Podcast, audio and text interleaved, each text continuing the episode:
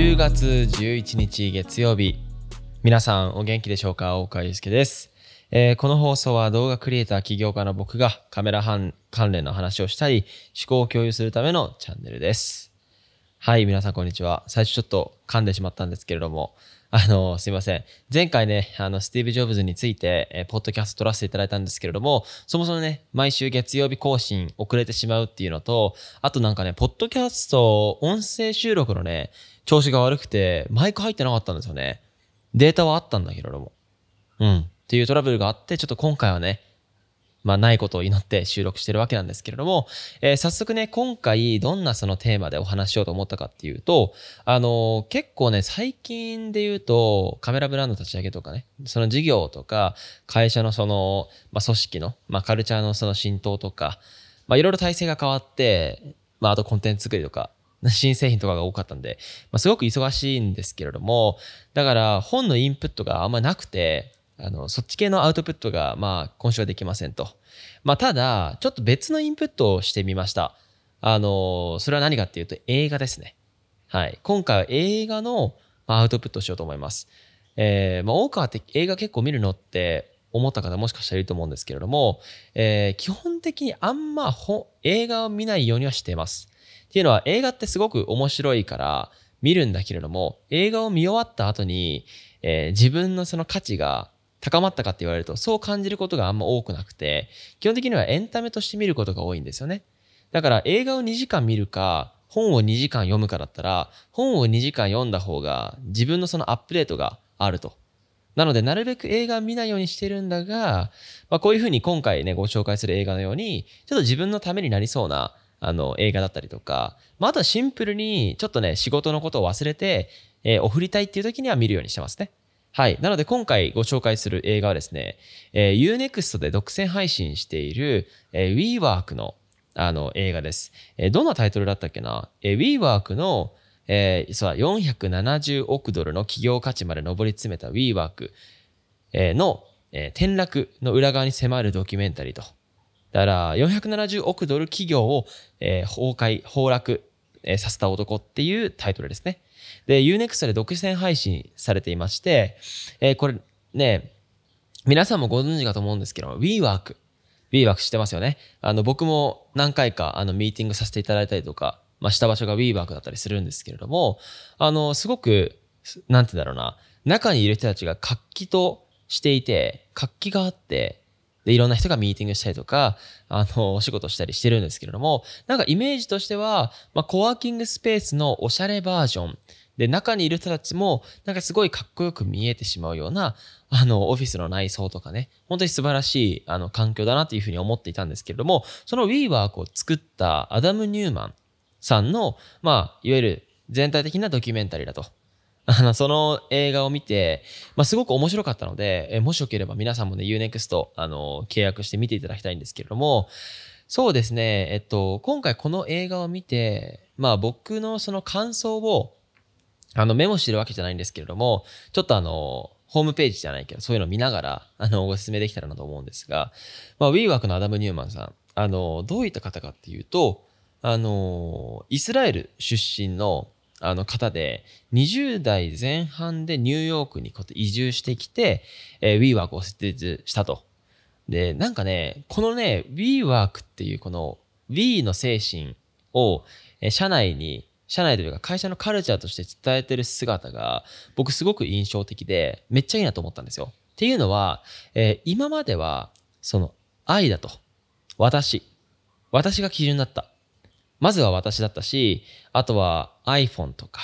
ね、iMac とか、基本的には私の創造性を拡張するっていう時代だったと。けど、もう今そうやって Facebook とか、ね、スマートフォンしっかり、私が主役の時代から、もうこれからは We だと。もう私たちの時代だっていうところを、あの、まあ、前面に押し出したカルチャーがこの WeWork ですね。私たちを基準にして、えー、コミュニティを作って、で、私たちを基準に世界を作っていくと。これからはそういう中小企業が、えー、いいコミュニケ、コミュニケーションを取って、あのー、支え合って、そうやって大きく、まあ、社会、大きくなって社会に還元していくっていう時代だっていうコンセプトで、こういうふうに、あの、WeWork を作っていたと。で、そのね、なんか、周りの人たちを巻き込む能力とか、まあ実際に周りの人たちからの、えっと、第一印象みたいなものを聞いてると、本当にカリスマが、カリスマ性があって、なんだろう、アダム・ニューマンさんと会話すると、何かすごい熱意を感じて、一生の船に乗りたくなるような、あの、喋り方だし、実際に能力もかなり高いと思うし、まああとそれに対してのその事業みたいなものが一貫していると。まあ、なので本当にいろんな方たちがアダム・ニューマンのその、まあ、理想に乗っかって、まあ、なんてだろう、会社経営をしていたりとか、まああとはその、まあ、なんてだろう、すごくユニークなサマーキャンプって言われて、まあ、すっごい酒も飲むし、まあ、いわゆるフェスですね。フェスを WeWork の会社内とか関係者のみだけでやるようなフェスをやって、もうめちゃめちゃ、あの、遊び倒して。だから、WeWork のカルチャーっていうのはコミュニティ作りだから、本当にたくさん遊んで、たくさん仕事して、えー、ちゃんと結果を出すみたいなカルチャーですごくね、前半パートはもう、めっちゃ何この、うわ、楽しいみたいな。ワクワクする。アダム・ニューマン最高、WeWork 最高っていう見せ方なんですよ。で、中盤ぐらいで一気にドカンって下げてくるっていうね。だから、確かに前半まで行くと、なんか本当に、あの、カルチャーが会社に浸透していて、で、みんな一つの方向に向かって仕事していて、で、ビジネスモデルもかなり革新的、みたいなイメージがあったと。けど実際はそのねイメージとは裏腹に、えー、実績がついていなかったりとか、コミュニティって良くも悪くも盛り上がったらすぐ冷めるみたいなね、あの本当に熱狂的なコミュニティを継続して作るっていうのが難易度が高かったりとか、あとはあれですね、そういうアダム・ニューマンさんが We って僕たち私たちが大事なんだって言ってるんだけれども、基本的には愛だったと、私だけっていう、そういうのがどんどんどんどん、えー、まあ、発覚してきて、どんどん信用を失っていくんですけれども、その中でも特に印象的だったのはあれですよね。ソフトバンクグループの孫さん。孫さんがもう WeWork に、WeWork のあの会社の価値をもう高めていったと。高めていったと、まあ、あの、思われてるし、実際そうなんですけれども、どのぐらい投資したかっていうと、えー、まあ、経営はわかんないけれども、よんせんおくえんか。よんせんおくえんを出資した、その時の、あの、決めたそのストーリーとか、例えばアダム・ニューマンと本当はね、ミーティング、WeWork のオフィスに行って、ミーティングにじかんするはずが、いちじかん経っても来なくて、孫さんが来て、もう、アダムちょっと申し訳ないけれど、ちょっとじゅうにふんしか時間ないから、じゅうにふんでちょっと説明してくれと。で、じゅうにふんバーっとオフィス回って説明して、ただちょっとごめん、じゅうにふん経ったからもう帰るわ。ちょっと次行かなきゃいけないっていう孫さんが言ったんだが、まあ車の中でもしよ、よければちょっと話させてくれみたいな話をして、アダムさんが孫さんの車に乗って、で、こうやって、あの熱狂的なし、あの、プレゼンをしたわけだと。その話がね、ちょっと印象的で、まあ、あの、ここでちょっとお伝えしようと思うんだけれども、あの、なんだっけな、世の中を本当に変えてる、本当にビッグになる、人ってにパターンあって、に種類の人種だと。一つが、まあ、クレイジーなやつか、えー、なんだっけ。なんて言うんだっけ。賢い。賢い人か。賢い人かクレイジーな人か、どっちがいい。どっちが成功するかっていうのを、孫さんがアダム・ニューマンに伝えたときに、アダム・ニューマンはもうクレイジーだと。クレイジーな人が本当に会社を大きくするって言っていて、それは正解。正解なんだけれども、アダム、今の君はクレイジーじゃない、賢い人だみたいな感じで言って、もっとクレイジーなこと考えろって言って、グローバルの思考になったと。それで多分、あの、アジアとか日本とかも WeWork が来るわけなんですけれども、なんか実際にそのアダム・ニューマンのカリスマ性みたいなものを、あの孫さんも評価して、実際にビジネスモデルも評価して、こういうふうによんせんおくドル、あの、よんせんおくえんか、を出資したと。まあそういう話とかもやっぱ本当にすげえなと思うし、なんかその経営者としてもいろんな人たちを巻き込む力だったりとか、あとはシンプルにその、まあビジネスモデルか、あの会社ってやっぱ成長するためには何か一つだけ優れているだけじゃダメで、やっぱり総合的にそのビジネスモデルの、えー、が時代性に合ってるとか、誰が作っているか、誰が出資しているのか、で、ユーザーさんは誰か、あとは会社のその組織の、組織がいい感じにマネジメントされてるかっていう、総合的に全てがかなり高い精度でできて会社ってのはやっぱ成長すると思っていて、まあ、実際にじゃなきゃ上場前にこの会社の価値がごちょうえんになることなんてもうほぼほぼないというところで、 WeWork っていうのは本当にもう世界中から、まあ、ビジネスマンから評価されていた。だが、まあ、結果的には、まあ、うまくいかなかったと。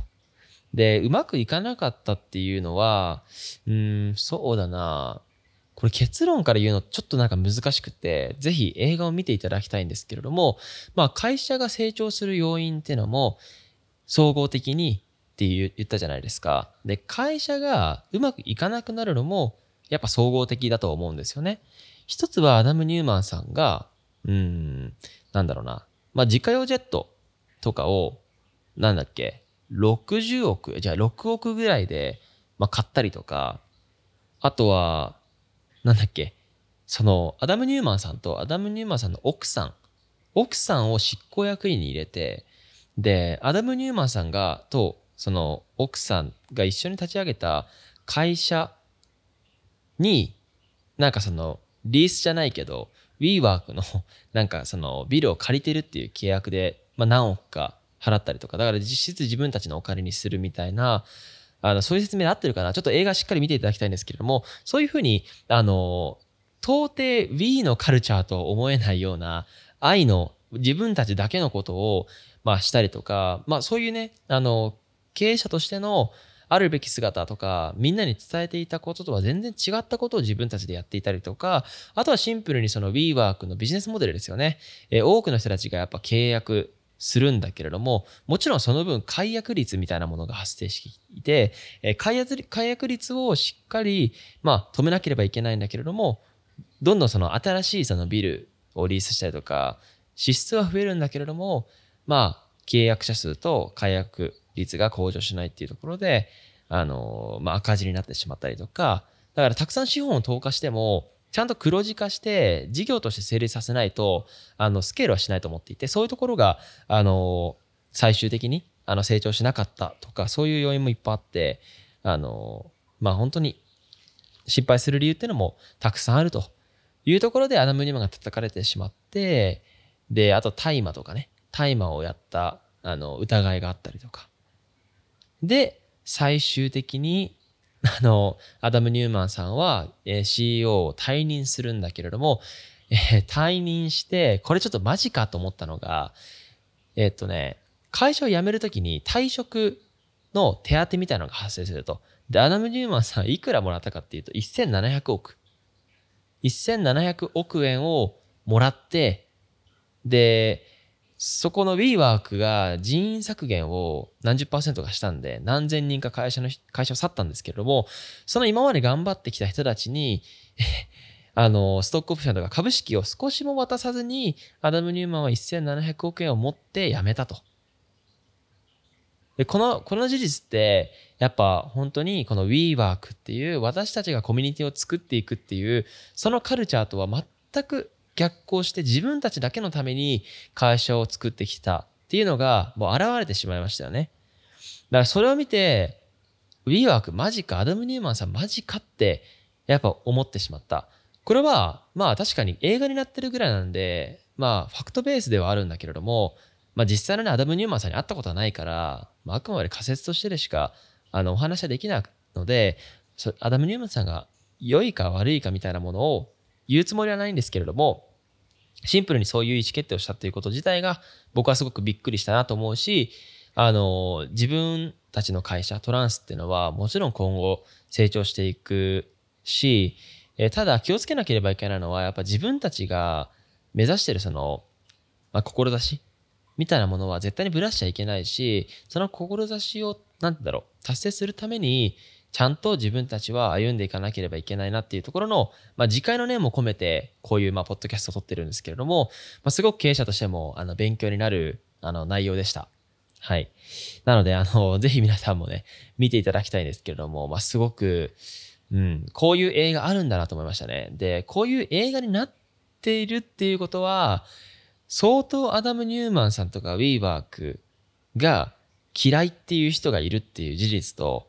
あとは、あの、このぐらいビジネス、ビジネスビジネス界において震撼させたストーリー、あの驚かれたストーリーみたいなものがもう実際にこの何だろ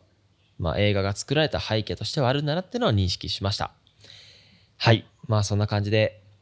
あのすごいなんか自分に当てはめてこのアダム・ニューマンさんを見てしまったっていう側面ももちろんあるんだけど、自分にカリスマ性があるとは全く思ってないし、ただやっぱ自分にはその会社を成長させるっていう未来図がまああって、やっぱその成長した時にどういうその立ち振る舞いというかどういう人間でいるべきかっていうのをすごく想像したいい機会を与えてくれた映画だったので、はい、もしよければ見ていただけたらと思っています。はい、そんな感じでたまにはねちょっと映画のあのフィードバックじゃないけど映画の感想をねポッドキャストで収録してみたんですけれども、もし感想とある方はいただけたらと思っています。はい、そんな感じで今日も最後まで聞いていただきありがとうございました。それでは皆さんバイチャ。